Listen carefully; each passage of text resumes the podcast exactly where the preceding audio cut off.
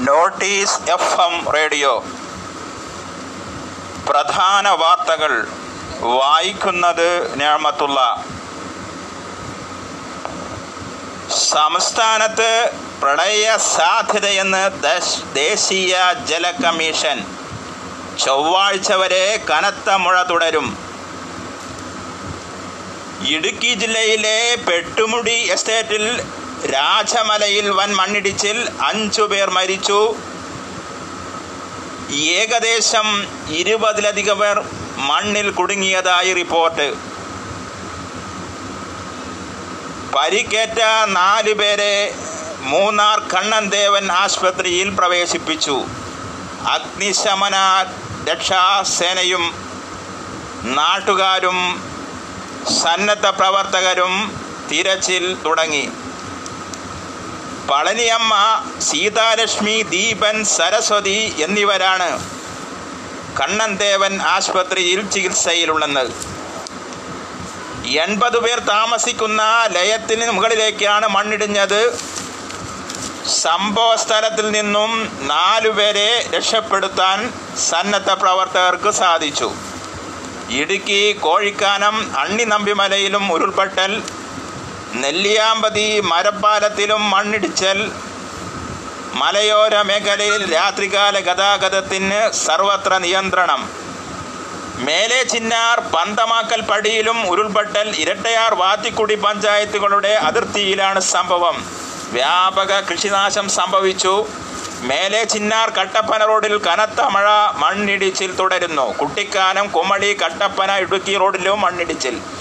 കുടകിലെ തലക്കാവരിയിൽ ബ്രഹ്മഗരി മലയിലെ ഉരുൾപൊട്ടൽ തലക്കാവരി ക്ഷേത്രത്തിലെ നാരായണ ആചാരി എഴുപത്തഞ്ച് ശാന്ത ആചാർ എഴുപത് സഹോദരൻ സ്വാമി ആനന്ദ തീർത്ഥ എഴുപത്തെട്ട് പൂജാരികളായ രവികിരൺ പവൻ എന്നിവരെ കാണാതായി.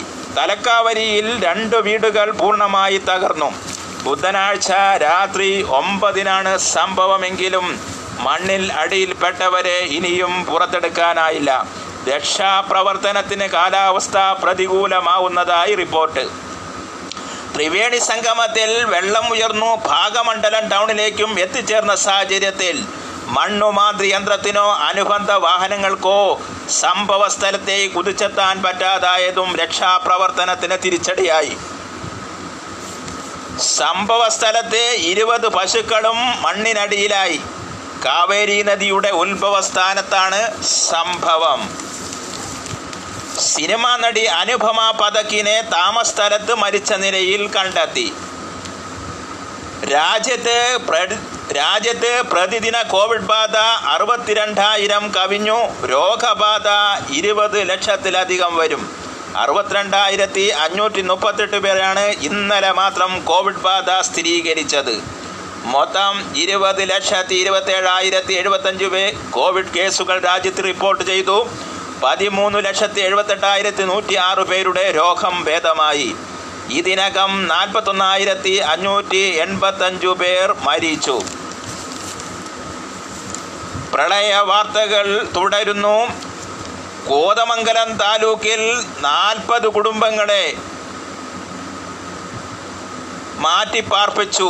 ഇവരിൽ തൊണ്ണൂറ്റി രണ്ട് അംഗങ്ങളുണ്ട്. സംസ്ഥാനത്ത് വീണ്ടും കോവിഡ് മരണം. നീലേശ്വരം സ്വദേശിയാണ് കോവിഡ് ബാധ മൂലം മരിച്ചത്.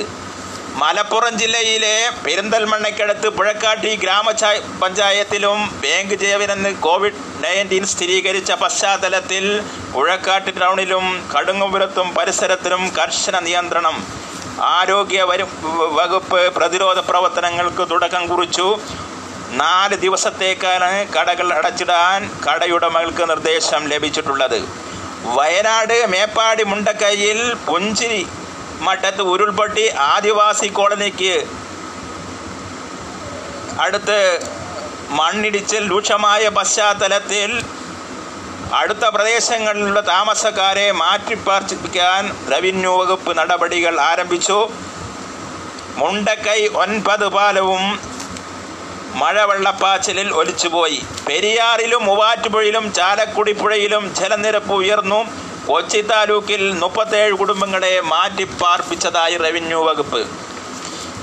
സ്വപ്ന സുരേഷ് സ്വർണക്കടത്ത് കേസിൽ മുഖ്യപ്രതി സ്വപ്ന സുരേഷ് എൻഫോഴ്സ്മെന്റിന്റെ കസ്റ്റഡിയിൽ തന്നെ. നിയന്ത്രിത ബാഗേജ് വരി സ്വർണം കടത്തിയ കേസിൽ രണ്ടാം പ്രതിയായ സ്വപ്ന സുരേഷിന്റെ ജാമ്യാപേക്ഷ. വെള്ളിയാഴ്ച കോടതി പരിഗണിക്കും. സാമ്പത്തിക കുറ്റകൃത്യങ്ങൾക്കുള്ള കോടതിയാണ് ഇത് പരിഗണിക്കുക. മമ്മൂട്ടിയുടെ പുതുമുഖ നായിക പ്രാചി മാംഗല്യം ഡൽഹി സ്വദേശിയായ സരോഹയാണ് വരൻ. വാർത്തകൾ കഴിഞ്ഞു. വാർത്തകളുടെ അവതരണവും ക്രോഡീകരണവും നിയമത്തുള്ള അടുത്ത ബുള്ളറ്റിൻ സായാഹ്ന വാർത്തകൾ കേൾക്കാം.